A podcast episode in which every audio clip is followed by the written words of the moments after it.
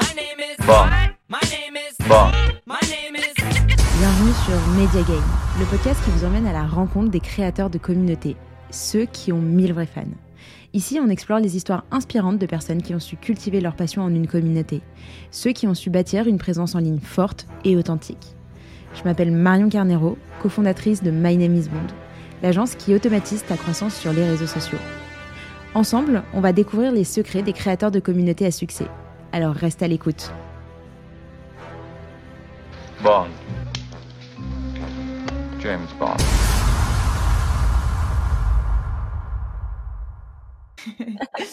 euh, bah écoute, en vrai, je suis trop contente qu'on fasse ce podcast oui. ensemble. On a un petit peu galéré parce que la première fois, j'étais au Maroc, la connexion était, c'est pas la, la connexion était terrible, l'endroit était terrible. J'étais dans ouais. un, c'était une salle de réunion, mais qui était genre littéralement vide. Laisse tomber l'écho qu'il y avait. Bref, on... très heureuse de ne pas l'avoir fait à ce moment-là. Ouais, euh, ça c'est dommage. Mais... mais du coup, voilà, maintenant on arrive à faire euh, ce podcast avec du son qui va être de qualité et pour un épisode de qualité. On l'espère. euh, bah écoute, Manon, euh, peut-être euh, première question, est-ce que tu peux euh, du coup te présenter pour les personnes qui ne te connaissent pas? Du coup, bah, moi je m'appelle Manon, euh, je, je bouge pas mal, je voyage pas mal, j'adore voyager, je pense comme toi. Oui. Et euh, au niveau de mon activité, je suis coach en gestion émotionnelle. Donc, euh, ce que je fais, c'est que j'accompagne plein de personnes, notamment des dirigeants et des dirigeantes, à mieux gérer leurs émotions euh, dans des problématiques très business. C'est-à-dire euh, un peu toutes les galères qu'on peut avoir de ma levée de fonds, euh, ça a foiré. Euh, je dois, par exemple, licencier plein de personnes et, euh, et ça fait ruminer et c'est des situations pas faciles ou des conflits entre associés. Enfin, voilà. En général, c'est plutôt des challenges assez intenses. Et, okay. euh, et je suis aussi créatrice de contenu, donc j'ai un podcast, une newsletter, LinkedIn, et je partage pour un public euh, plus large, en fait, euh, ces types. Ok, comment t'en es venue à te focaliser justement sur euh, tout ce qui est euh, gestion euh, émotionnelle ? euh, bah, Je pense que c'est avec mon expérience passée, euh, j'ai eu la chance... Moi, je suis partie très tôt en Espagne. J'ai un petit peu abandonné mes études, tout ça. C'était pas trop mon truc, l'école. Et, euh, et je suis partie en Espagne, et de là, j'ai fait une carrière... où j'ai eu la chance d'être mentorée et d'être accompagnée moi-même par des coachs business, euh, okay. par euh, j'ai eu une psychologue, euh, après j'ai une coach plus mindset. Et en fait, tout ça, donc euh, le fait d'être moi-même formée, d'être moi-même accompagnée et d'accompagner des équipes, parce que j'avais une équipe d'une soixantaine de femmes quand je travaillais en Espagne, okay. euh, et bien en fait, ça m'a formée sur tout ça. Et après, j'ai fait des ouvertures de marché, donc je partais beaucoup aux États-Unis, en Angleterre, tout ça, pour des marques de mode. Et là, j'étais tout le temps avec euh, les C E O des boîtes en contact. Mmh. Et c'était, des resu- des, c'était résoudre des galères toute la journée. En fait, c'était que ça. Mmh. Okay. Et, et du coup, j'ai fait ça plusieurs années. Je savais qu'après, je voulais mettre à mon compte dans le coaching. Mais j'avais besoin de me sentir légitime. J'avais besoin d'avoir de l'expérience et de savoir de quoi j'allais parler. Mmh, et, euh, et après, je me suis dit, bah go, c'est le moment. Et euh, justement, là, tous ces coachs, et cetera que tu as eu, c'était au sein même de ton entreprise ou c'est toi qui avais pris la décision de te faire accompagner par, euh, par des coachs, par des psychologues, et cetera? Alors, j'ai eu les deux. J'ai eu mon premier accompagnement personnel quand j'étais ado par euh, une psychologue. Okay. Et, euh, et après, en fait, je me suis rendu compte des bienfaits que, que ça avait. Et, et je pense qu'il y a encore quelques années, du coup, c'était il y a dix ans, Euh, c'était encore un sujet un peu tabou, c'était pas hyper commun et encore moins quand on était, quand on était ado.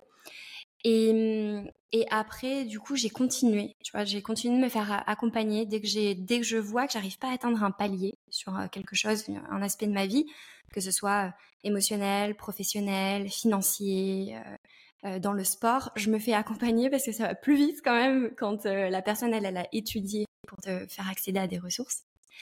Et du coup, dans ma vie personnelle et après dans ma vie personnelle, dans ma vie professionnelle, pardon, j'ai eu la chance euh, d'avoir aussi les moyens d'être, euh, vu que c'était des postes à quand même responsabilité, tu vois, c'était pas facile. Mmh. Euh, ils me mettaient à disposition quand même du soutien. C'était quoi ta, ta position au sein bah, de ces en fait, j'étais manager euh, territorial de l'Espagne à l'époque, et euh, okay. et du coup, j'avais une équipe, euh, des bureaux à ouvrir, euh, des voyages à faire à l'étranger, et, euh, et c'était beaucoup de prises de décision assez euh, importante, alors même si euh, avec le recul, il euh, n'y a rien de dramatique, mais, euh, mais voilà, c'était tout le temps dans le speed et tout, donc euh, j'avais vraiment besoin de, de soutien.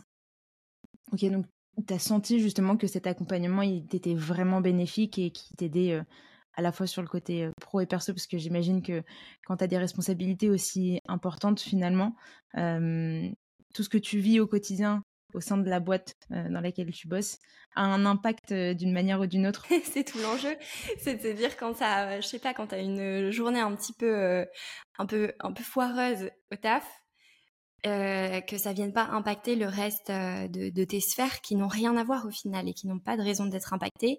Euh, mais on n'a pas forcément les outils, on n'a pas forcément le recul euh, nécessaire. Et du coup, ça m'a, ça m'a beaucoup aidée à, à prendre les choses avec responsabilité, mais avec légèreté aussi. Et de me rappeler mmh. que euh, c'est OK, tu vois. On ne sauve pas des vies tous les jours, euh, ça va le faire. T'en parles beaucoup dans tes newsletters, donc forcément, ça résonne beaucoup en moi puisque je suis ta newsletter, que j'adore d'ailleurs. Ouais. Euh, mais euh, ouais, avant d'en, d'en, d'en venir à la newsletter, il s'est passé pas mal de choses. Mais euh, en gros, juste pour bien comprendre, euh, t'as arrêté l'école, t'as, hum, t'as intégré cette boîte, t'as fait toute ton expérience au sein même de cette boîte et après, tu t'es lancée en free. Alors, j'ai eu plusieurs expériences dans plusieurs boîtes. Euh, j'ai pas mal bougé. Euh, j'ai donné beaucoup de démissions. Je suis restée en super bon contact avec les gens. Ok. Mais euh, j'aimais bien, euh, je sais pas, je me disais, ah, tiens, là, je vais tester ce domaine-là. Donc, j'ai commencé un petit peu dans l'hôtellerie. J'ai adoré parce que l'hôtellerie, c'est comme une maison. Euh, c'est toutes les galères que tu peux avoir dans une maison, mais à échelle, euh, voilà, multipli- multipliée. Euh, Et donc, tu faisais quoi euh, au sein des hôtels ? Eh ben, gestion de crise. Donc, euh, en okay. fait, c'est un groupe hôtel. Wow. Franchement, c'est, c'est le genre de poste, moi, qui me fait mais, peur au possible. Je me dis, mais oh, c'est tellement difficile. Mais parce qu'effectivement, c'est exactement ce que tu dis. C'est, en fait, tu dois traiter et gérer tes émotions au quotidien, quoi. Et avoir ouais. la bonne communication euh, au sein de tes équipes. C'est ça. Donc, euh, j'avais commencé en relations publiques. C'était trop cool parce que t'apprends d'abord à résoudre euh, en face à face des problèmes avec des clients, des personnes pas contentes, des prestats et tout. Et après, ça, ça a un peu pris d'ampleur. Et, euh, mais c'était un trop bon, très bon apprentissage parce que ça, c'est là aussi où j'ai été très accompagnée et ça m'a appris à me dire, mais attends, un coup, il y a un incendie, un coup, il y a quelqu'un, euh, euh, je sais pas, où il y a des vols dans l'un des hôtels. En fait, c'est tout le temps des problèmes que t'es obligée d'apprendre à, à avoir de la distance. Mmh. Et, euh, et j'ai adoré, mais par contre, c'est vraiment un secteur où je me suis dit, euh, moi, j'ai vu les personnes qui avaient quarante, cinquante ans qui continuent de travailler dans ça. Euh, je me suis dit, wow, je ne veux pas finir comme ça. Euh, donc après, j'ai changé de secteur, mais première expérience hyper cool. Ok. Et t'as beaucoup voyagé aussi pendant tes expériences, hein ? C'était ouais, toujours en remote ? J'ai toujours été en remote euh, parce que euh, parce qu'en fait, j'ai eu une expérience dans un bureau euh, et j'ai pas compris. Tu t'es dit plus jamais. Ouais. Et euh... C'est quoi que t'avais pas compris ? Qu'est-ce que t'aimais pas ? Mais euh, mais pourquoi ? Pourquoi ? Et c'était bien avant le Covid, hein, donc c'était l'époque où c'était hyper normal d'aller dans des bureaux. Et j'avais été embauchée, j'adorais le job, donc ça avait rien à voir. Mais euh, mais je me suis dit, mais alors déjà, je suis introvertie, donc je suis sociable. Mais moi, à la fin de la journée, si je suis toute la journée dans un espace avec des gens qui parlent, qui font du bruit, euh, les, les lumières artificielles euh, des bureaux et tout, mmh. c'est vrai que j'avais, euh, j'avais vraiment, enfin, je, je me sentais épuisée à la fin de la journée. Donc déjà, c'était pas, c'était pas ouf. Et je me disais, mais j'ai, je, je capte pas que je, j'ai besoin d'une voiture pour aller dans un bureau, pour m'asseoir sur euh, sur une chaise et faire des trucs depuis un ordinateur. Et du coup, j'avais demandé le télétravail. Euh, le C E O de la boîte avait refusé parce qu'à l'époque ça se faisait pas. Et du okay. coup, bah, j'ai donné ma dème le lendemain et je me suis dit. Au moins, t'avais un choix radical. Hein. C'est ça. Je me suis dit non, c'est pas possible. Tous les prochains jobs que je vais avoir, ça sera euh, en remote. Et, mm. et du coup, après, j'ai fait ma carrière en remote. Ok, trop chouette. Hein.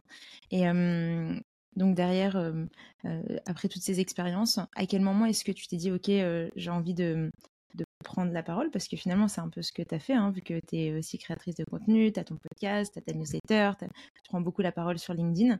Comment, euh, comment est-ce que tout ça, ça s'est euh, goupillé ? C'était quoi l'élément déclencheur où tu t'es dit, tu t'es dit ok, euh, j'en ai entre guillemets marre de bosser euh, pour quelqu'un, j'ai envie de, d'investir en moi, de commencer à prendre la parole, j'ai envie de, de, de partager au monde. Euh... Je pense qu'il y a un gros facteur confiance en soi avec les années. Euh, de me sentir euh, à l'aise avec mes sujets, de, de sentir que, bah, que j'avais grandi professionnellement, que, voilà, que je me sentais plus légitime en tout cas de, d'accompagner moi-même des personnes. Donc je pense que ça a été le, vraiment l'élément déclencheur, c'est me dire ok, c'est bon, maintenant je peux le faire euh, à mon compte. Et en fait les trucs qui va manquer, c'est euh, savoir faire une offre, euh, savoir mettre en avant mon travail, mais le fond de mon sujet, je suis à l'aise avec ça, même s'il y a toujours des trucs sur lesquels on peut s'améliorer et que le syndrome de l'imposteur revient de temps en temps. Toujours. Mais en tout cas je me sentais assez à l'aise, euh, donc je pense que c'est plus un facteur confiance en soi. Et t'avais fait quoi euh, pour euh, travailler peut-être ta confiance en, en toi ? euh, bah, je pense que le fait d'avoir été accompagnée, ça m'a beaucoup aidée. Parce que mmh. quand t'es face à, à, je sais pas, à ta coach ou à ta psy, euh, tu, tu parles de toutes tes zones d'ombre, euh, de toutes les choses que, euh, voilà, que t'as de peut-être du mal à... Ouais, carrément. Et, euh, et du coup, je pense que te confronter, me confronter à ça, ça m'a beaucoup aidée à les accepter. Donc ça m'a donné confiance. Et, euh, et aussi... Au final, la, la confiance en soi, elle est beaucoup venue avec la création de contenu, parce que c'est moins abstrait. Et tu dis, bah, les personnes qui euh, vont te contacter et tout, elles ont déjà vu ce que tu fais, elles voient déjà la valeur euh, de ce que tu peux apporter. Et du coup, c'est un petit peu, il n'y a pas un truc, mais c'est plein d'étapes euh, réunies. Euh, bah, tu connais les effets cumulés qui font que, euh, bah, après, tu te sens bien. Ok. Et euh, t'as commencé par quoi, du coup, quand t'as voulu te lancer dans la création de contenu ? LinkedIn. Euh, LinkedIn, parce que euh, j'adore l'écrit. Euh, tu vois, j'ai très peu de contenu vidéo, très peu de contenu avec euh, l'image. J'adore, euh, j'adore écrire. Et je me suis dit, j'aimais bien le côté euh, pro, le côté, en tout cas, plus sérieux, euh, crédible de de LinkedIn. Euh, et c'est un côté, je sais, qui fait peur à plein de personnes. Je sais qu'en général, il y a des teams qui sont plus Insta et tout, et d'autres plus LinkedIn. Et, euh, et moi, ça a été assez naturellement sur, euh, sur LinkedIn pour le côté, en tout cas, écrit. Et puisqu'aussi, ma cible, je pense qu'elle est, elle est sur LinkedIn. Ok. Et Instagram, non, tu l'as gardé euh, plutôt côté euh, personnel euh, pour partager euh, ce que tu vis, euh, mais sans rentrer trop dans le détail de ce sur quoi tu as envie de, de partager euh, les éléments, euh, par exemple... Euh, que tu vas partager avec tes clients ou, euh, ou en fait ton sujet euh, global, quoi. Ouais, in- Instagram, euh, je l'ai eu en, en mode privé euh, pendant très longtemps, et après avec le podcast, la newsletter et tout, il y a plein de personnes qui ont commencé à m'identifier sur Instagram. Du coup, je me suis dit bon, euh, bah, je vais le mettre en public. Je commence un petit peu à plus euh, publier, partager des stories et tout, mais euh, voilà, c'est quelque chose que je développerai peut-être cet été, mais euh, mmh. à, à voir, c'est pas ma priorité. Ok, et donc sur LinkedIn, euh, je pense que tu es partie avec un, un avantage euh, qui est clair, qui est que tu aimes écrire, donc tu sais euh, bien écrire, et je pense que c'est un élément qui peut être quand même très bloquant pour beaucoup de personnes. Tu vois, moi la première, parce que euh, j'aime bien écrire, mais j'aime écrire pour moi, tu vois, genre j'ai mon mmh. petit journal, et cetera. Mais c'est le seul moment où je, j'adore écrire. Après, quand je sais que je vais écrire pour montrer euh, finalement aux gens euh, ce que je fais, j'ai un petit peu plus de mal, et... Et tu vois, j'ai vraiment dû réussir à me, à me débloquer à ce niveau-là. Et euh, ma manière de me débloquer, c'était de me dire, bon, vas-y, lance-toi un défi et voyons mmh. si tu arrives à le faire. Okay. Toi, comment est-ce que tu t'es lancée ? Est-ce que tu t'es donné des objectifs ? Est-ce que euh, tu t'es entourée de personnes qui euh, allaient, elles aussi, créer du contenu ? Alors, euh, non, au début, quand j'ai démarré, après, j'ai rencontré des personnes qui créaient du contenu. Alors, au début, quand j'ai démarré, c'était pas si facile que ça, parce que, euh, tu vois, tu parles d'être à l'aise avec l'écrit. Oui. Euh, pour moi, ça reste quand même compliqué d'écrire euh, bien en français, parce que je suis bilingue espagnole, et du coup, j'ai beaucoup de difficultés avec l'orthographe française. Euh, je me trompe sur plein de mots. En, en espagnol, on écrit comme on prononce. En français, oui. c'est l'inverse. On te fout des H et des double N. Alors, c'est complètement... Et du coup, c'était une catastrophe. Et à chaque fois que j'écris quelque chose, vraiment, je suis obligée de me relire, parce que j'oublie des lettres, j'oublie des, des trucs, ou j'ai des, des expressions euh, qui sont pas cohérentes parce que je traduis d'une langue à l'autre. Donc, il y a quand même eu cette, cette part de euh, apprendre un petit peu à se détacher de, euh, bah, de la qualité aussi de l'écriture et euh, du message qu'on va faire passer. Donc, c'était pas... J'adore écrire, mais ça veut pas dire que c'était évident de le transformer en quelque chose de public. Euh, et, euh, et sur un marché français, parce qu'avant, toute ma carrière et tout ce que j'écrivais, c'était en espagnol, donc du coup j'ai dû faire ce... Mais t'as des origines espagnoles ? Non, mais j'ai des origines italiennes. Ok. Mais euh, vu que je suis partie en Espagne, en fait, euh, et que j'ai passé dix ans là-bas, euh, bah, toute ma vie et toute ma carrière a été ouais. faite en espagnol. Donc après, c'est, c'est hyper difficile. Et, euh, et donc, il y a eu ce truc de l'orthographe qui me faisait hyper peur. Euh, en plus, euh, bah, je voyais plein de posts où des gens, ils, ils faisaient des fautes et les gens en commentaire les reprenaient, tout comme à l'école. Euh, et après, au niveau des objectifs, je m'en suis pas trop mis. Euh, je pense que ma stratégie est plutôt euh, à l'inverse de beaucoup de conseils qu'on voit sur les réseaux, de publier tous les jours, euh, de se faire des challenges. Moi, j'ai dit je publie une fois par semaine. Et, euh, et par contre, je publie dans le temps, donc euh, je m'arrête pas. Euh, et, et j'ai privilégié l'aspect rigueur et l'aspect qualité euh, sur chaque poste. Donc plus ça, plus me dire euh, un rythme raisonnable que je vais pouvoir tenir sans me mettre trop la pression, donc une fois par semaine.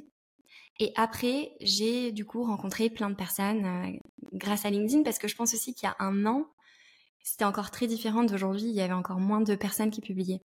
Ouais. Aujourd'hui, c'est un peu plus bouché, effectivement. Ouais.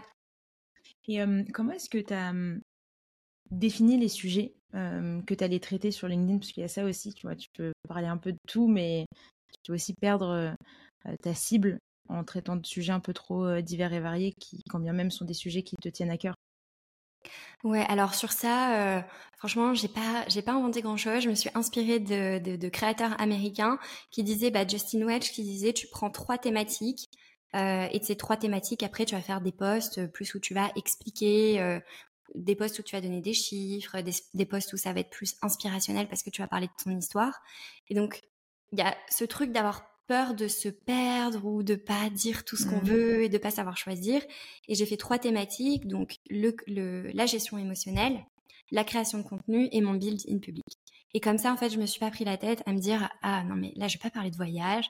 En vrai, je vais déjà me concentrer sur ces trois trucs-là et puis après, on verra si ça prend ou pas. » Ok. Tu mets combien de temps à écrire un post ? Bah, par exemple, celui que j'ai publié cette semaine, euh, je pense que j'ai mis quinze vingt minutes. Ok. C'est rapide. Au début, tu mettais un petit peu plus de temps, j'imagine ? Ouais, je mettais un peu plus de temps, je me prenais plus la tête. Et, euh, ouais. Et après, je, je suis une méthode qui est... Euh, je commence toujours par écrire ma conclusion. De, okay. En fait, dans ce post, quelle est la valeur que je vais apporter ou le message euh, que, que je veux que les gens retiennent à la fin du post. Et en, comme ça, ça, ça m'aide à pas m'éparpiller. Et après, je fais l'intro. Et après, bah, je fais la trame. Ok. Et euh, tu as des conseils pour justement euh, bien travailler son accroche, parce que c'est quand même... Euh... paraît-il quatre-vingts pour cent du succès d'un poste.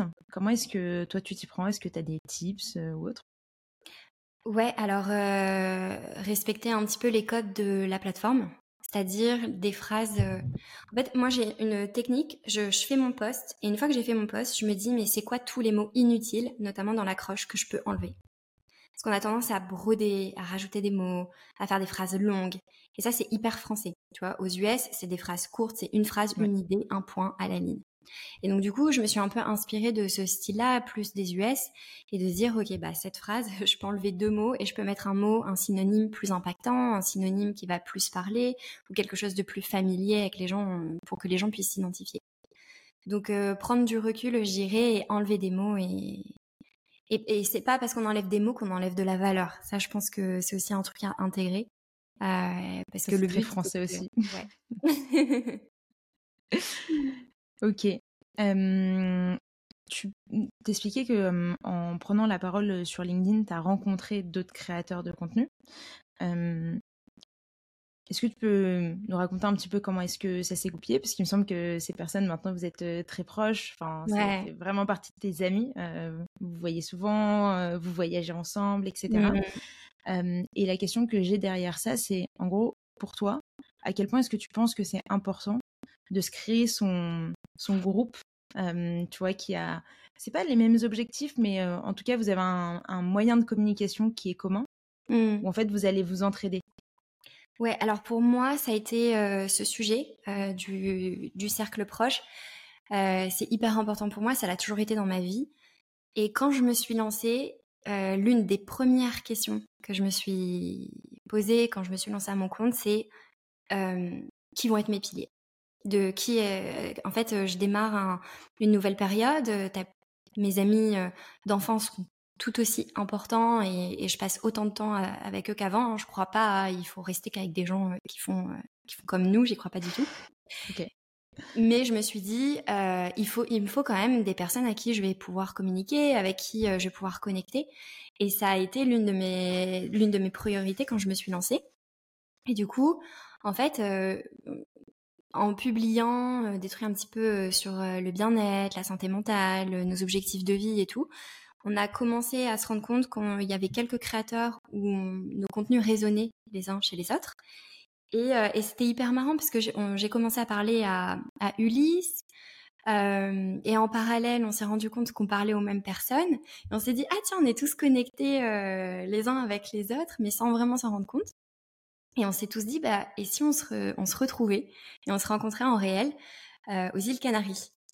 Et du coup, c'était trop marrant parce que moi, j'y vais aux îles Canaries euh, à Tenerife à un moment. Et je venais de déménager, enfin de rendre mon appart et tout pour revenir à, un petit peu en France parce que j'avais jamais vécu à Paris. Et, euh, et une semaine après mon déménagement, on me dit, bah, on se rejoint à Tenerife. Donc, je suis repartie à Tenerife.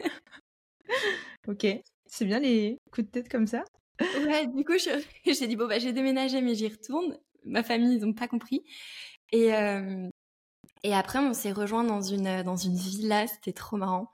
Dans une villa, il y avait Ulysse, euh, il y avait Thibaut, donc Thibaut Louis, il y avait Elias Meunier, que je ne connaissais pas à l'époque, Julia Guimbeau, qui est l'une de mes meilleures amies aujourd'hui. Et, euh, et, et vraiment, on ne se connaissait pas du tout, à part un petit peu sur les réseaux. Et de là, on... On s'est dit, bah, trop bien quoi, on a passé des moments ensemble, on a fait plein d'activités, on a brainstormé sur les business des uns et des autres. Et on s'est dit, ok, c'est, c'est hyper, euh, hyper important, euh, ça donne de la force, ça donne de l'énergie et du recul aussi sur nos business. Mmh. Et à ce moment-là, est-ce que vous étiez tous au même niveau, entre guillemets, de, mmh. de développement euh, d'un point de vue communautaire, d'un point de vue euh, compréhension de comment fonctionnait, bah, notamment LinkedIn, puisque maintenant vous êtes... Euh, tous présents sur LinkedIn et je pense que vous êtes tous plus ou moins, enfin vous avez tous plus ou moins commencé avec LinkedIn. Ouais, ouais, c'est vrai que on a tous commencé avec LinkedIn. C'est de, c'est sur cette plateforme en tout cas qu'on a commencé à parler. Euh, est-ce qu'on était tous plus ou moins au même niveau ? Je crois pas. Je pense que Thibaut avait déjà une une sacrée communauté. Euh, Ulysse avait pas mal avancé sur sa chaîne YouTube, ses sponsorings. Par contre, on était tous encore où on n'avait pas développé, par exemple, d'offres avec des produits, des formations. Et là, on est au mois de juin et on est tous en train de sortir soit une formation, soit un livre, soit nos produits. Et c'est ça qui est trop cool, c'est que du coup, on a tous évolué sur chacun ses sujets, mais euh, avec un petit peu le même rythme. Donc, c'est super intéressant et ça montre aussi le pouvoir de bien s'entourer. Euh, et de partager ses objectifs et se, de se challenger avec des personnes. Complètement. Et aujourd'hui, ce cercle proche est toujours ton cercle proche ? Ouais, complètement. Euh, j'ai passé euh, quelques mois en Afrique du Sud avec Elliot, on a fait colloque, c'était trop j'ai bien. Vous m'avez donné grave envie d'y aller. Ouais, bah moi c'était un rêve d'enfance. Ah ouais ? Ouais, c'était un rêve d'enfance, de, je sais pas, de me dire je vais en Afrique du Sud, je vis là-bas, enfin...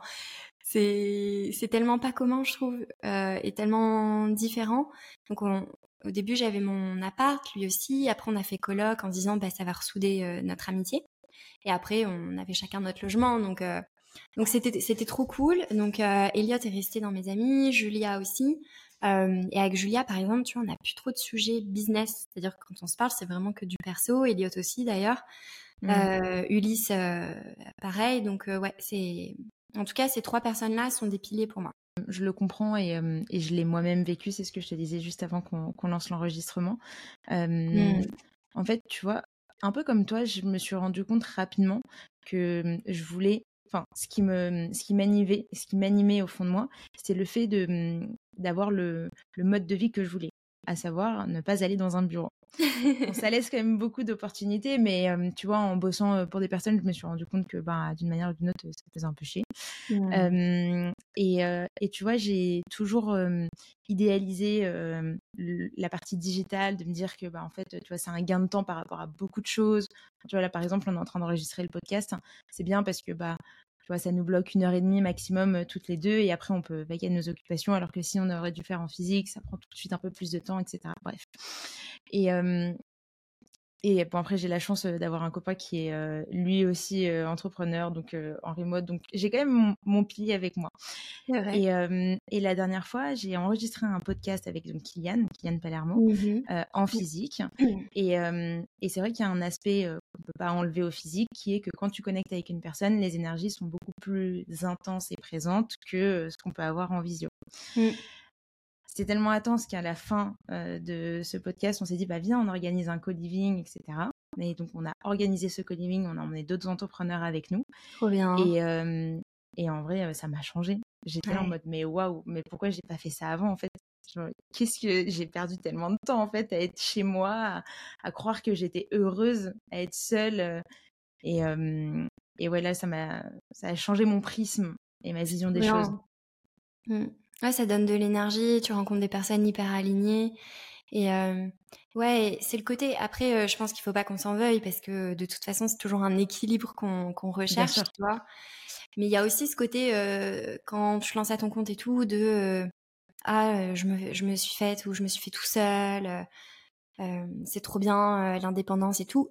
C'est, c'est trop cool, mais, euh, mais comme tu l'as dit, en fait, on a besoin de connecter pour être heureux, on a besoin d'être avec des gens, et quand toute la journée, on est devant notre ordinateur, euh, à la fin, t'as pas un truc concret. Donc, c'est hyper dur. C'est vrai. Mm. Et toi, elle ressemble à quoi, tes journées ? euh, Alors, c'est, c'était vraiment un sujet, parce que moi, mon, tout mon, toute mon activité tournait autour de ma journée idéale. Et donc, euh, c'est vraiment comme ça, mon, mon business plan, ça a été euh, ma vie idéale, ma journée idéale, et je fais rentrer ça dans ma journée idéale. Et c'est bah, le matin, euh, euh, du coup, travailler, hein, entre guillemets, dans euh, bah, recevoir, enfin, avoir mes coachings avec mes clients, euh, euh, faire les, les sujets qui me demandent un petit peu plus de concentration, tu vois, donc en ce moment, la formation, tout ce qui est tourné, les vidéos et tout, je le fais le matin. Et en général, euh, après l'après-midi, je travaille pas. Donc, euh, bah, je fais du sport, je fais mes activités. Euh, si j'ai envie d'écrire, j'écris. Euh, mais je vais faire euh, plein de trucs plus pour euh, ma vie perso, même si c'est lié, mais en tout cas d'autres activités que j'aime bien faire. Donc, mes journées, c'est ça. Des fois, c'est l'inverse, c'est plus l'après-midi, mes coachings. Mais en tout cas, j'essaye de jamais avoir euh, un coaching ou un podcast ou un meeting le matin à dix heures et un autre à dix-sept heures. Parce que sinon, j'ai l'impression que ça flingue complètement ma journée, ma concentration et le rythme de ne pas pouvoir avoir des blocs hyper définis. Ce rythme, tu as pu te le permettre, euh, entre guillemets, depuis euh, combien de temps ? Parce qu'en fait, moi, j'ai fait le choix. Euh, tu vois, j'avais vu le truc là euh, qui passe tout le temps euh, sur Insta, LinkedIn, le post de euh, des choix faciles, une vie difficile, oui. Et des choix difficiles, une vie facile. Et ça, quand je me suis lancée, je me suis dit direct... Euh, si j'accepte plein de trucs, plein de missions, plein de trucs et tout pour faire rentrer de l'argent et que je suis vingt-quatre heures en train de travailler, eh bien après je vais regretter parce que j'aurai plus de temps de création, j'aurai plus de temps pour moi. Au départ, euh, je me suis vraiment engagée en tout cas à avoir... Euh, en fait, je me suis dit, si ma journée du futur idéal c'est ça, qu'est-ce que de mon futur idéal je peux déjà incorporer euh, dans mon présent en fait, tout simplement. Et ça fait qu'après, bah, tout s'aligne parce que tu prends des décisions business et des décisions dans ton agenda qui sont alignées avec ta vision future. Et en ayant un petit peu de patience, ça se met en place. Ok, c'est hyper intéressant. Et effectivement, je pense que c'est une vision que... C'est une bonne approche. C'est... On, et on le ressent, je pense. Euh, en toi, tu vois, t'as, t'as l'air de prendre les choses avec légèreté. T'es, euh, t'as pas l'air stressée, rongée par le stress ou quoi que ce soit. Donc, euh, c'est sûr que ça a un aspect euh, hyper positif. Et... Euh, Euh, du coup, d'un point de vue, euh, en fait, j'ai plusieurs questions, mais déjà d'un point de vue euh, perso, mmh. comment est-ce que euh, tu gères euh, ta vie euh, d'entrepreneuse euh, avec euh, tes objectifs au quotidien, justement ? euh, dans, quel, euh, dans, dans quel sens ?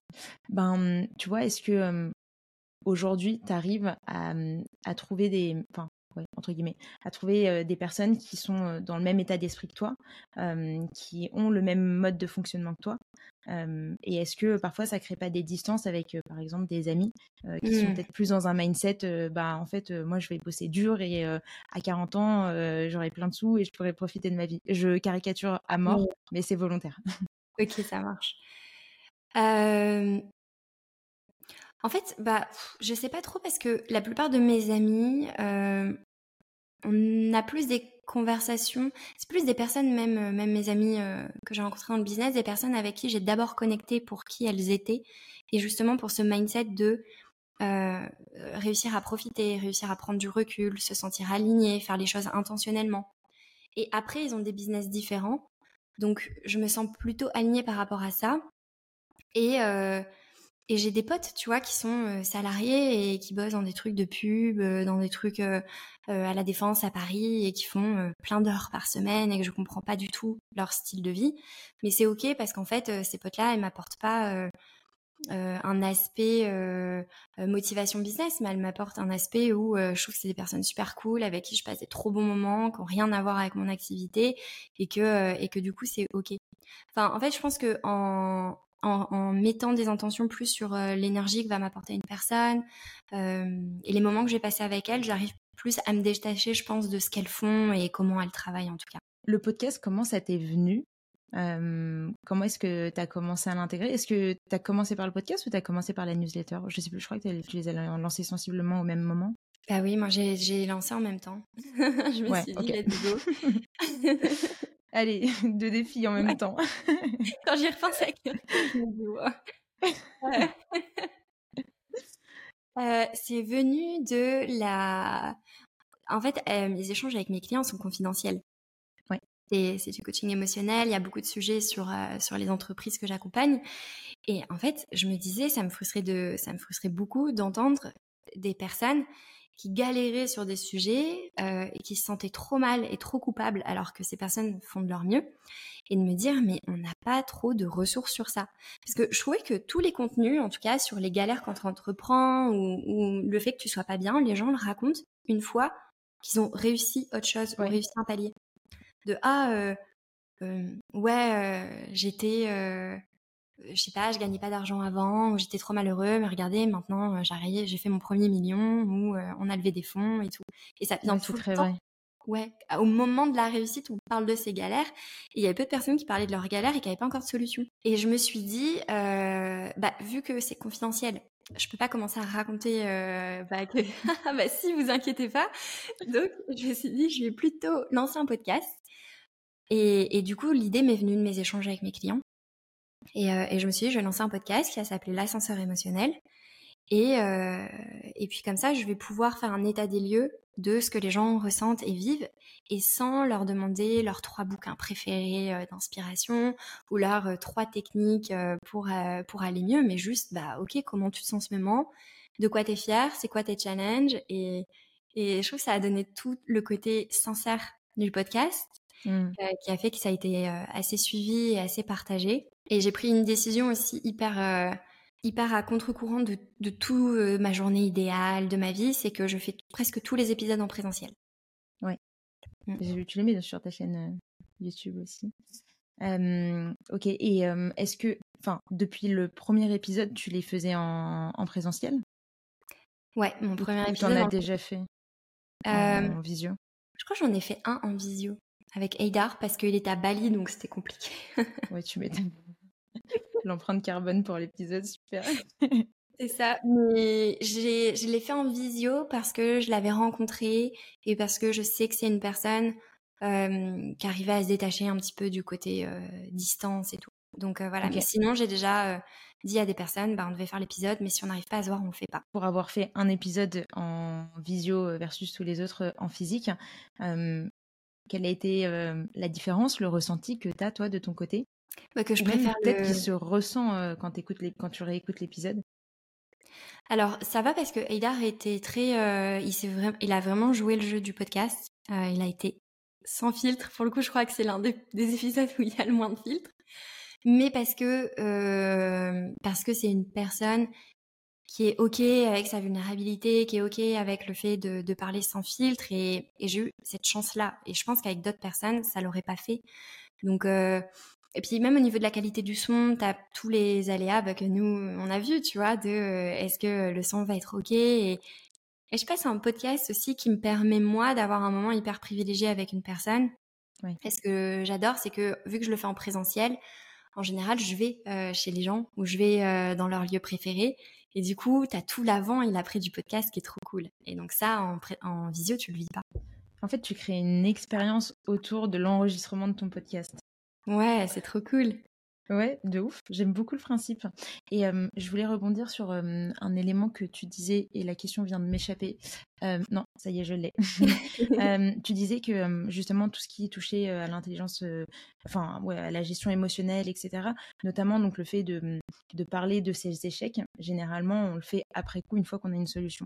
Est-ce que tu ne penses pas que euh, depuis, euh, bah, notamment, je sais pas, je dirais peut-être un an, notamment depuis qu'il y a un peu tous ces influenceurs LinkedIn, mais en tout cas des personnes qui prennent la parole, il euh, n'y a pas quelque chose qui se déconstruit justement à ce niveau-là et que ben il y a une montée en puissance du mmh. building public?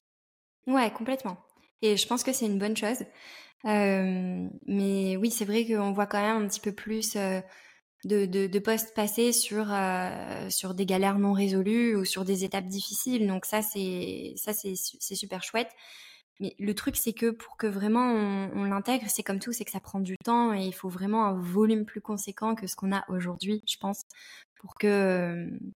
Et puis, tu vois, le truc, c'est que ça reste toujours que quand t'as une, déjà une communauté établie et tout, et que tu partages euh, tes galères, je pense que d'extérieur, pour quelqu'un qui débute, euh, tu dis, ouais, mais regarde, il y a plein de personnes qui le soutiennent sous son poste et tout, alors que toi, t'as pas encore cette communauté-là qui va te soutenir.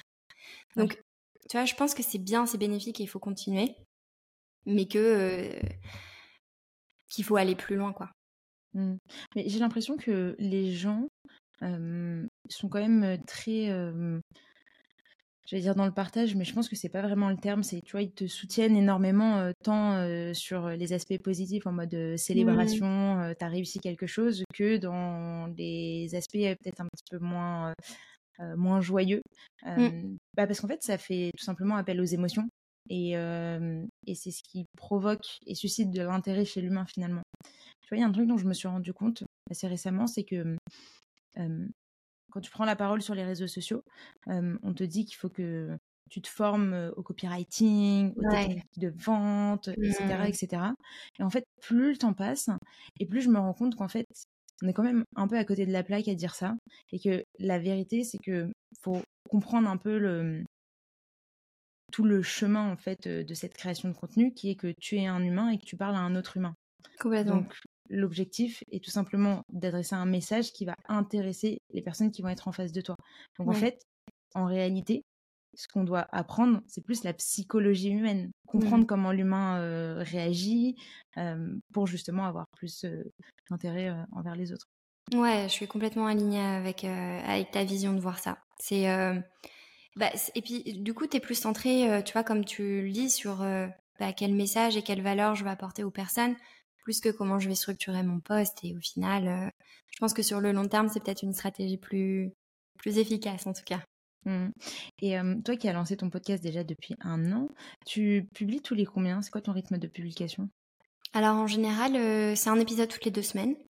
Okay. Après, euh, je prends des pauses. Euh, par exemple, l'été, j'en publie pas. Là, cet été, je vais faire, un... je vais faire des hors-séries où je vais être toute seule, sans invité. Euh, à Noël, euh, tout le mois de décembre et mi-janvier, je publie pas d'épisode. Voilà, moi, c'est slow living. Donc, euh, je fais des J'adore. pauses. Mais parce que j'ai envie que mon podcast dure, euh, c'est un projet qui me tient à cœur, donc j'ai pas envie de m'épuiser avec. Mm. Au début, quand je me suis lancée, j'ai fait les dix premiers épisodes, j'ai fait un épisode par semaine. Ouais. Parce que je voulais me, j'avais, j'avais pas de, je savais pas comment on faisait un podcast, et je me suis dit, c'est qu'en répétant des choses et en te mettant une rigueur et en te mettant un, voilà, un rythme en tout cas qui va me permettre de, de, de capter comment utiliser les plateformes et tout. Euh, qui va faire que euh, je vais avoir le déclic. Donc j'ai fait ça. Au bout du dixième épisode enregistré en présentiel euh, et publié, j'ai fait ok, là je vais faire un épisode toutes les deux semaines.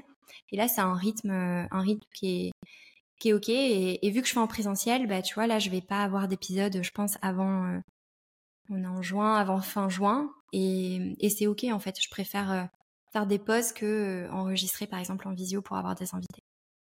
C'est quoi les différentes étapes euh, que tu as justement entre le moment où tu choisis ton invité et le moment où tu postes euh, ton épisode? J'aime bien demander aux gens, soit sur LinkedIn, soit sur Instagram, les questions, parce que j'ai un jeu avec des questions hasard à la fin de mes ouais. podcasts.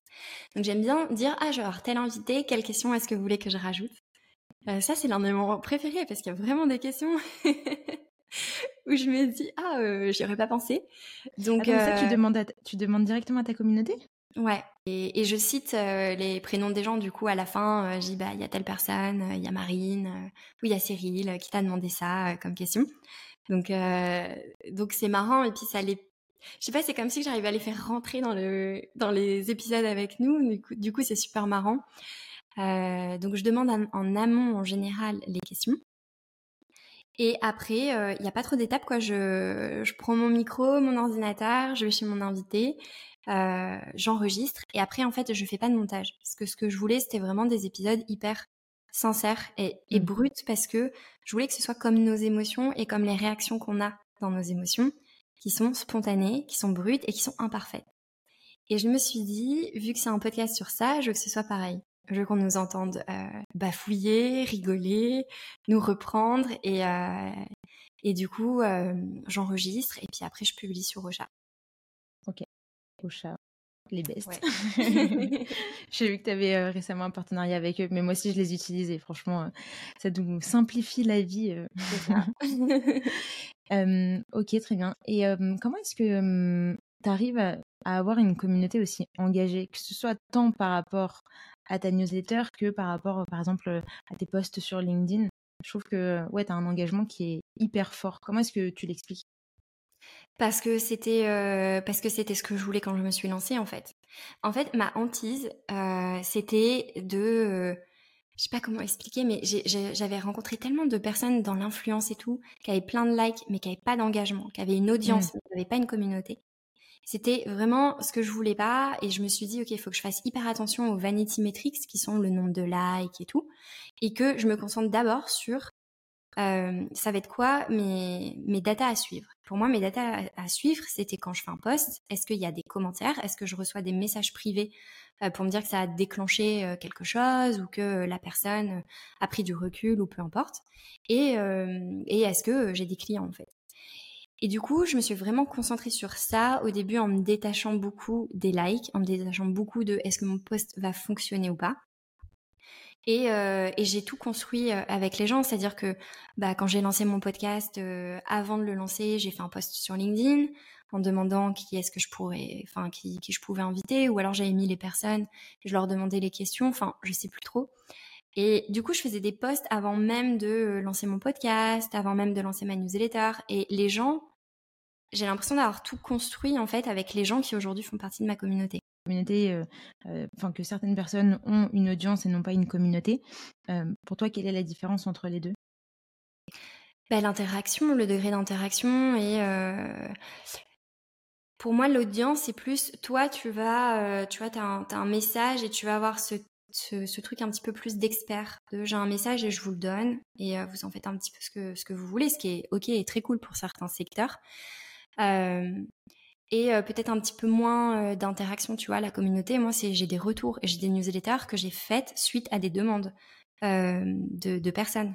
Euh, là, la formation, je suis en train de la lancer parce que dans ma newsletter, des personnes me répondaient « Quand est-ce que tu vas lancer un produit euh, ?» On ne peut pas, euh, nous, forcément avoir du coaching ou des trucs comme ça. Et j'ai eu des, des, des demandes, en fait, concrètes des gens. Et donc, je construis mes produits, j'ai construit mon podcast avec euh, les demandes des personnes.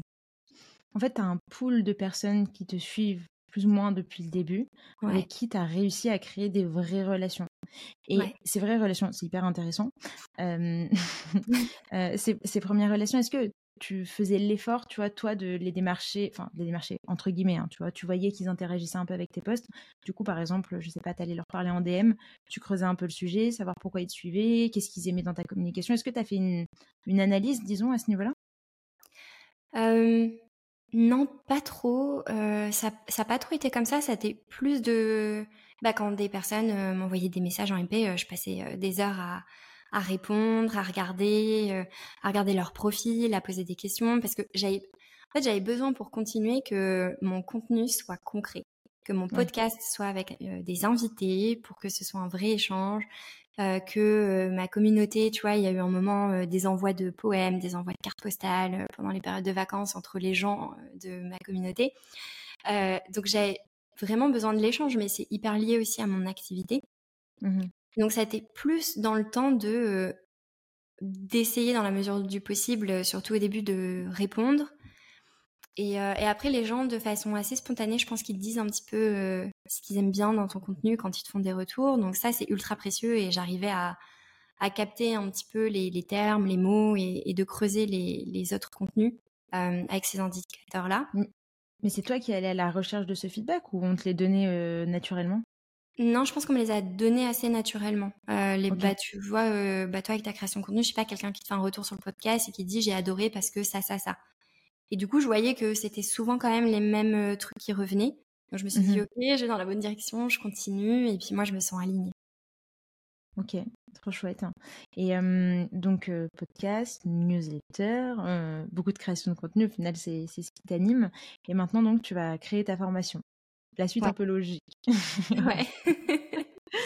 Donc, aujourd'hui, ton activité, euh, comment elle se, comment elle, comment elle s'organise ? Tu proposes des coachings, mm. c'est ça ? Donc, avec des personnes, ouais. j'imagine, que tu suis sur un certain laps de temps. Oui, exactement. C'est euh, entre trois mois, six mois, un an. Euh, la plupart des clients commencent avec trois mois et après ils renouvellent sur un an. En général, ça se passe comme ça. Donc en fait, j'ai une base de clientèle et, euh, et je, enfin, je, je garde cette clientèle-là. Et, et du coup, bah, c'est, c'est... mon activité. Pardon ? Je vais dire, c'est qui, c'est qui tes clients justement sur la partie coaching ? Bah, beaucoup de, d'entrepreneurs et d'entrepreneuses ou des dirigeants euh, qui ont, qui ont des équipes. En fait, en général, c'est, c'est quand même des personnes qui ont des équipes, des associés, et un enjeu de euh, je, je veux prendre du recul sur le business, ou en tout cas sur ma façon de résoudre certains problèmes, certaines choses, parce qu'il n'y a pas que moi, il y a mon équipe, il y a mes associés, il mmh. y a ma famille, et ça a des répercussions, et je souhaite rayonner. C'est vraiment le mmh. mot que j'ai tout le temps, c'est euh, comment est-ce que je fais pour ne pas bousiller l'impact que j'ai des autres. Tellement important. Et en vrai, j'ai une petite question. Euh, j'imagine que, vu que tu parles de dirigeants, de personnes qui ont des équipes, et cetera, euh, j'imagine, c'est une supposition, ouais. euh, alors on ne doit pas faire de supposition, mais, mais, mais ma question étant, euh, euh, tu as sûrement affaire à des personnes qui sont plus âgées que toi. Comment est-ce que tu arrives à dealer avec ça ? Parce que peut-être que, enfin, je sais pas, moi par exemple, je me dis... involontairement, j'aurais euh, un peu ce syndrome de l'imposteur de me dire bah j'ai pas autant d'expérience euh, que la personne ou euh, je sais pas, c'est pas une question de maturité, euh, ça c'est c'est, c'est, pas, c'est pas là où je veux en venir, mais euh, tu vois peut-être que parfois tu peux te remettre en question euh, notamment par rapport à ça et en gros qu'est-ce que ça fait de coacher des personnes qui sont plus âgées que toi ? Ouais, bah c'est hyper intéressant comme question. Euh, alors moi ça va avec euh, les, les personnes que j'ai euh, qui m'appellent pour des demandes de coaching ou quoi, il y a j'ai très peu de remise en question de ma légitimité, en tout cas venant de ces personnes-là, puisque bah, c'est l'avantage d'avoir du contenu en ligne, c'est que ces oui, personnes peuvent déjà te voir et tout. Et le truc trop cool avec le coaching, c'est que on fait, c'est pas du mentoring, je donne pas de conseils. J'ai mmh. pas besoin d'avoir vécu toutes les expériences du monde et de tout savoir sur tous les sujets pour accompagner mes clients. Ce qu'ils ont besoin, c'est d'une personne extérieure qui va leur poser les bonnes questions. Et ça, en fait, que t'es... Euh... que t'aies leur âge ou pas, c'est pas c'est, c'est pas c'est pas le sujet, tu vois. Et ça, mes clients, ils le savent.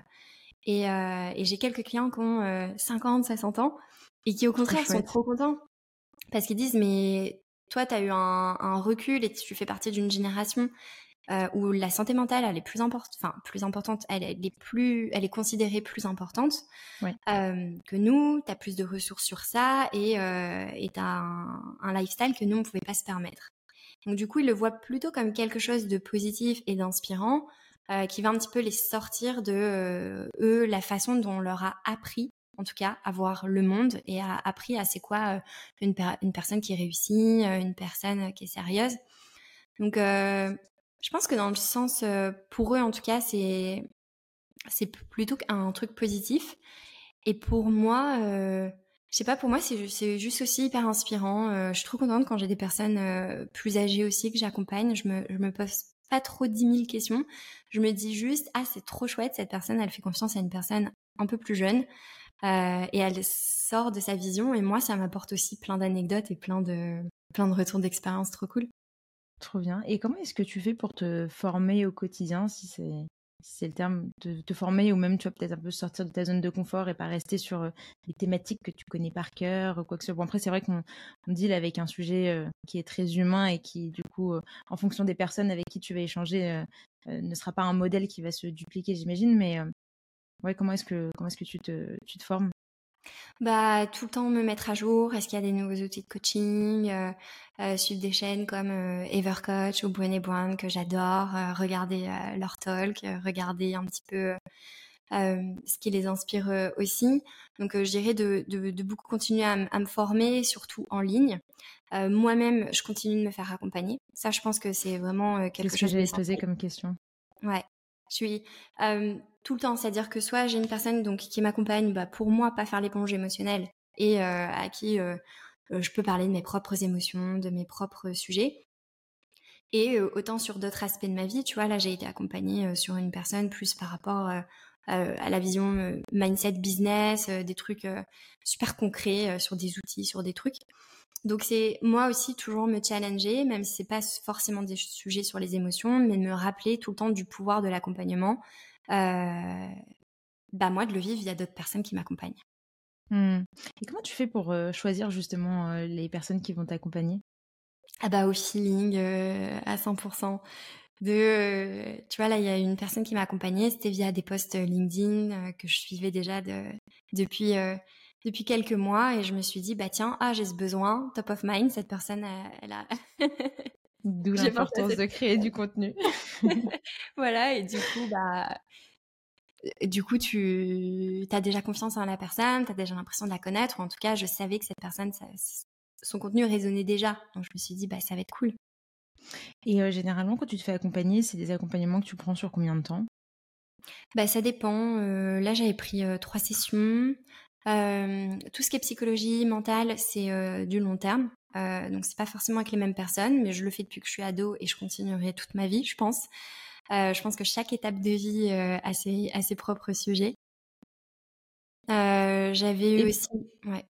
D'un point de vue euh, justement psychologue, tu dis que tu vois plus, enfin différentes personnes. Qu'est-ce que ça t'apporte de traiter avec différentes personnes? Est-ce qu'il n'y a pas un aspect, euh, tu vois, où centraliser tout avec la même personne, tu, je sais pas, peut avoir un, un impact aussi positif parce que la personne, elle a, elle a absolument tout l'historique euh, et elle a une vision qui est bien plus, euh, bien plus large. Ouais, alors c'est intéressant de, de garder un suivi assez long avec une personne pour justement, comme tu dis, qu'elle ait l'historique et que, et que ça se passe bien et qu'elle ait toutes les datas. Mais je, je dis ça dans le sens où, tu vois, j'ai une super psychologue en début de, d'adolescence et que j'ai gardé pas mal de temps.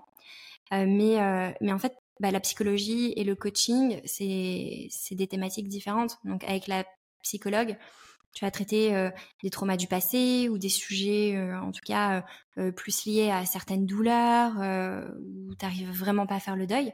Alors que le coaching, on est plus dans l'action du présent et du futur. Et c'est pour ça que pour moi, c'est important de jongler avec les deux. Parce que selon certaines problématiques, par exemple, on peut avoir des sujets familiaux, familiaux pardon, de, je sais pas, avec nos parents, avec un deuil, avec un accident qui nous est arrivé, quelque chose, voilà, qui nous a bouleversé dans notre passé, voir ça avec une psychologue. Et quelques années après, on est bloqué dans du business, on est bloqué sur une situation, et là, c'est du coaching, parce que c'est actuel et c'est futur. Donc, c'est plus jonglé, en fait, dans le type de problématique. Ok, ok, ok, je vois. Euh, hyper intéressant, j'aime bien cet aspect-là et c'est vrai que, comme tu disais tout à l'heure, c'est quelque chose qui est euh, de plus en plus euh, mis en avant, disons, euh, mmh. par la société, là où avant c'était un peu camouflé, quoi. C'était travail et, euh, et tu serais heureux après, quoi. Ouais, c'était ça. C'est quoi tes objectifs maintenant ? Alors j'en ai plein, euh... enfin j'en ai plein, non j'en ai pas plein. Euh... Bah, de sortir ma formation. Euh, ça, euh, hâte de partager euh, toutes mes galères de cette formation. Bah, vas-y, dites-nous en un petit peu plus. Euh, alors après, c'est, c'est... alors il y a eu un apprentissage, franchement, et ça, je vais le partager parce qu'en plus, c'est des problématiques que j'ai. Tu vois, en général, quand on a, quand, euh, quand on a peur de faire quelque chose de nouveau, c'est parce qu'on a l'impression de partir à zéro. Ouais. Et quand j'ai lancé ma formation, euh, je me suis dit, ouais, il va y avoir plein de trucs en vidéo. J'ai pas l'habitude de la vidéo et ça m'a fait, euh, ça m'a fait un peu flipper. Je, je l'ai quand même fait. Je me suis lancée, j'ai dit que j'allais le faire, mais j'avais quand même un peu peur de cet aspect-là.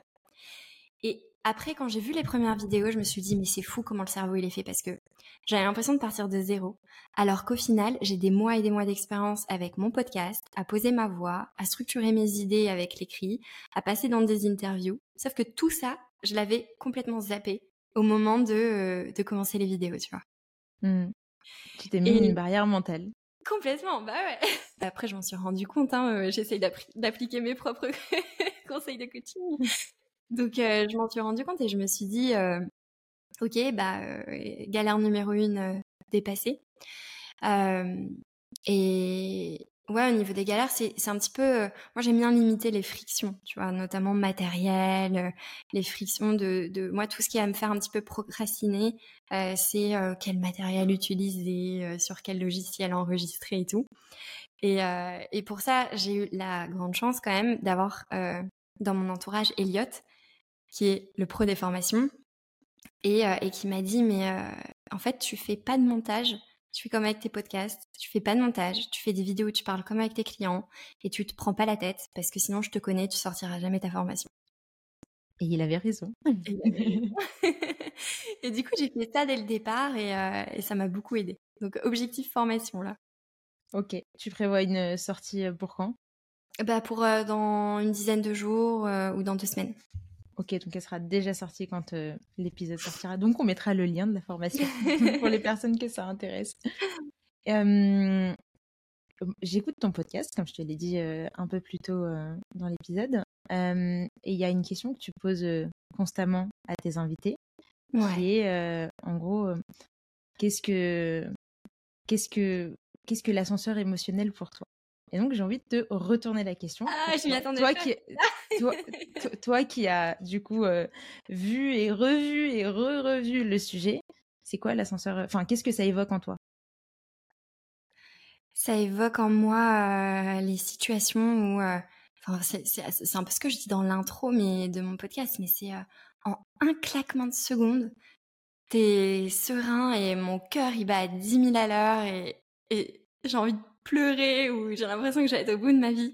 Pour moi, c'est ça l'ascenseur émotionnel. C'est quand c'est trop intense, c'est quand je me sens submergée. Euh, et, euh, et j'ai une vision plutôt négative euh, de l'expression parce que quand je suis dans la joie et tout, bah étonnamment, ça me dérange pas hein, de, de, de partir très haut. Ça me va. Euh, mais c'est plus... Euh, tu sais, c'est, c'est, c'est, c'est, c'est microsecondes où, euh, je sais pas, t'as réservé un logement et t'arrives sur place et ton logement, il n'existe pas. Ça va aller, tu vois, mais sur le coup, c'est la panique. C'est, c'est ouais. ce genre de truc où, euh, où c'est complètement imprévu et ça t'échappe. Et, et, et pour moi, c'est ça, quoi. C'est, c'est, c'est le Après, plat, c'est, c'est, c'est grâce à ces moments que t'arrives à aller aussi haut, justement. Sinon, ouais, si t'étais toujours haut, euh, ça, ça deviendrait ta moyenne. Et derrière... Euh... tu profiterais pas autant des moments euh, avec autant de joie. Bah oui, complètement. Et puis, euh, c'est aussi tout le travail de la gestion émotionnelle. C'est que, enfin, qu'on a notre ligne euh, émotionnelle qui est comme ça et de, de faire, OK, quand les événements vont très haut et, ou très bas, comment est-ce que je reviens sereinement à, à ma ligne plus stable ? Et c'est possible, en fait. C'est juste qu'on n'a pas les outils, on n'a pas euh, appris ça à l'école. Il y a des outils, toi, que tu utilises au quotidien qui t'aident, euh, soit d'un point de vue pro ou perso ? Ouais, bah déjà le, le, le super pouvoir de l'écriture, franchement, il euh, y a un outil, euh, bah, je le partagerai je pense dans une newsletter, euh, du modèle de Brooke Castillo, donc c'est une coach américaine, j'utilise beaucoup avec mes clients, et c'est venir, euh, tu vois, t'as, je sais pas, donc t'as un, tu viens de perdre un client, ou t'as un truc qui te tracasse, et tu vas venir poser les étapes par écrit euh, de ce qui te vient de t'arriver, donc tu vas dire, ok, c'est quoi les circonstances, euh, c'est quoi les pensées que j'ai à partir de ça, quelle émotion ça me génère, quelle action je suis en train de faire et le résultat sur ma vie c'est quoi. Et tu viens poser à plat euh, et à l'écrit tout ce que tu es en train de ressentir, tout ce que tu es en train de vivre et ça c'est ta version brute de comment tu vis un événement. Et après tu mets une version intentionnelle, donc une deuxième version, tu remets les circonstances. Mais tu dis, ok, comment je viens de challenger mes pensées ? Par exemple, je viens de perdre un client, euh, bah, je suis stressée parce que je sais pas comment euh, euh, je vais euh, payer mes trucs le mois prochain, ou euh, bah, je suis trop nulle parce qu'en fait, euh, si ce client arrête de travailler avec moi, c'est que mon travail il doit pas être ouf ou que j'ai pas été à la hauteur.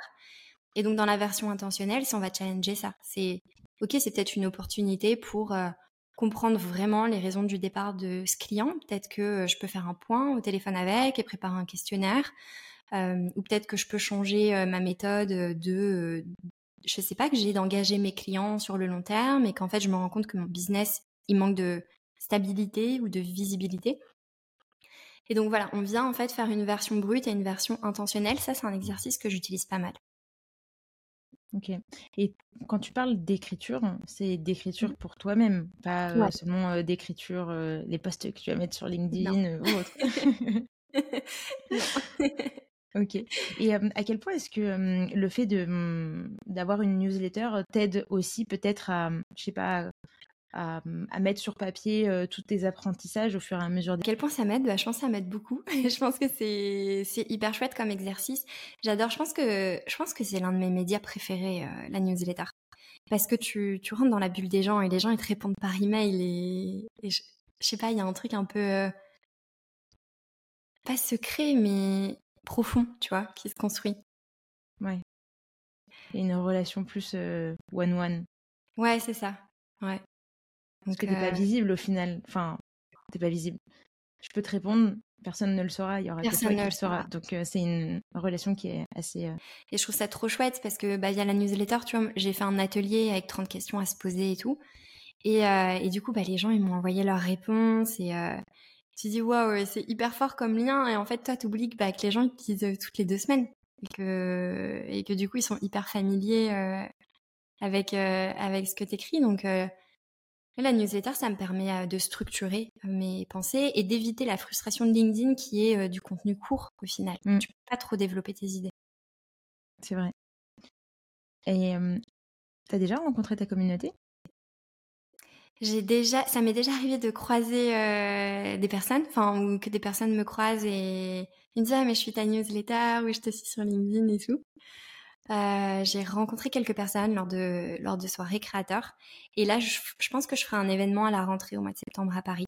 Euh, parce que, bah, parce qu'on me demande des visios ou des trucs comme ça. Et bah, je pense que ça doit être pareil pour toi, tu vois. C'est, avec nos journées et tout, c'est hyper compliqué. Oui. Et, euh, et donc je pense que ouais, faire un petit event à Paris au mois de septembre, ça peut être pas mal.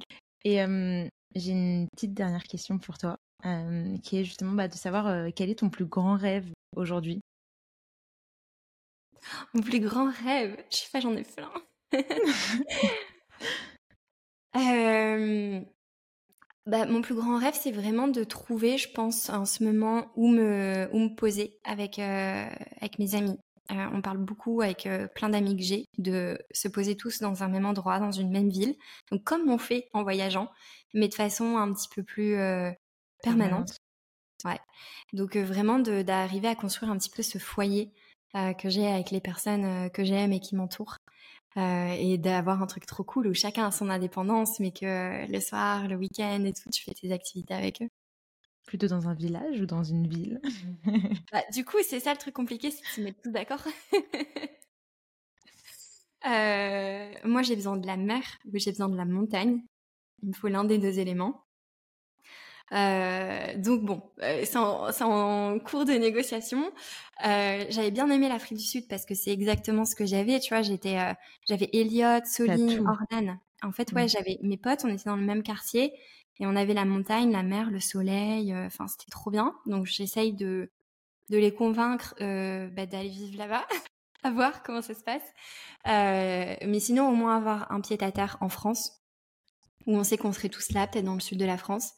Euh, mais, euh, mais, mais ce qui est trop cool, c'est que c'est vraiment un sujet qui est en, enfin, en construction, quoi. Donc je pense qu'en ce moment c'est ça. Ok. Bon, eh ben écoute, j'espère que ils vont céder euh, à l'Afrique du Sud. Oui. Mais euh, en vrai, j'ai entendu que du bien de l'Afrique du Sud. Moi, ça m'a donné grave envie d'y aller. Et je pense que un je le ferai, c'est sur ma to-do. Ah bah trop bien. Bah écoute, je te conseille janvier, février, c'est les meilleures périodes. Et puis euh, et puis peut-être que j'y serai justement avec des amis l'année prochaine. Donc si t'es là, ça serait trop cool. Ok. Au final, on vit là. Truc improbable. Bah écoute, hein, euh, en vrai, maintenant plus rien ne me surprend avec LinkedIn, avec les podcasts. Euh... Et LinkedIn, franchement, des fois, je me dis, mais qui aurait cru que LinkedIn aurait tant d'impact dans ma vie? C'est clair. Je voyais tellement comme le truc là où tu mettais ton annonce, que tu cherchais du taf ou je sais pas quoi. Euh... Tu mettais à, toujours, à jour euh, tous tes boulots euh, en espérant que quelqu'un euh, vienne te voir et te dise « Ah, ton profil m'intéresse !» Et les, les posts avec cher réseau. Enfin bref, ouais. Non, ça a vachement évolué. Et je pense que parfois, on prend pas assez de recul sur la chose, tu vois. Genre, on a beau euh, critiquer l'algorithme, on a beau critiquer différentes plateformes, et cetera. Euh, LinkedIn a fait une belle remontée quand même. En ah, trois ans, là. Ouais. parce qu'ils sont repartis de loin, franchement. Euh, LinkedIn, c'était pas... Et c'est encore pas super glam, mais déjà, c'est en train de... Voilà, les gens, ils se moquent un peu moins. Parce qu'au début, quand tu disais que ton influence ou ton réseau, tu l'avais sur LinkedIn, moi, je me souviens, on se foutait bien de moi. Hein. Généralement, quand on se fout de toi, c'est que t'es peut-être en train de toucher euh, quelque chose d'intéressant parce que t'es justement au tout début, quand personne n'y croit. Et au final, t'arrives ouais. facilement à, à trouver ta place. Ouais, oui, c'est possible. Ouais. Ouais, de dire c'est pas, c'était pas comme à l'époque où euh, sur Instagram, voilà, c'était déjà plus, enfin plus normal entre guillemets, il y avait plus de créateurs. Ouais, exactement. Ok, bah écoute Manon, merci beaucoup pour euh, pour l'échange, merci d'avoir pris le temps. Voilà, euh... à toi, c'était super chouette. Et bah écoute. Euh... Contente que ça t'ait plu. On a retourné un petit peu euh, les questions. C'était chouette. Euh, j'espère que t'as passé un bon moment. Et puis, ouais. bah, je te dis euh, à très vite euh, sur Paris, du coup. Yes. J'espère qu'on va pouvoir se voir cet été. Yes. Avant de se voir en Afrique du Sud, du coup. Ouais. Allez, c'est acté. Hi, my name is Bond. My name is Bond. My name is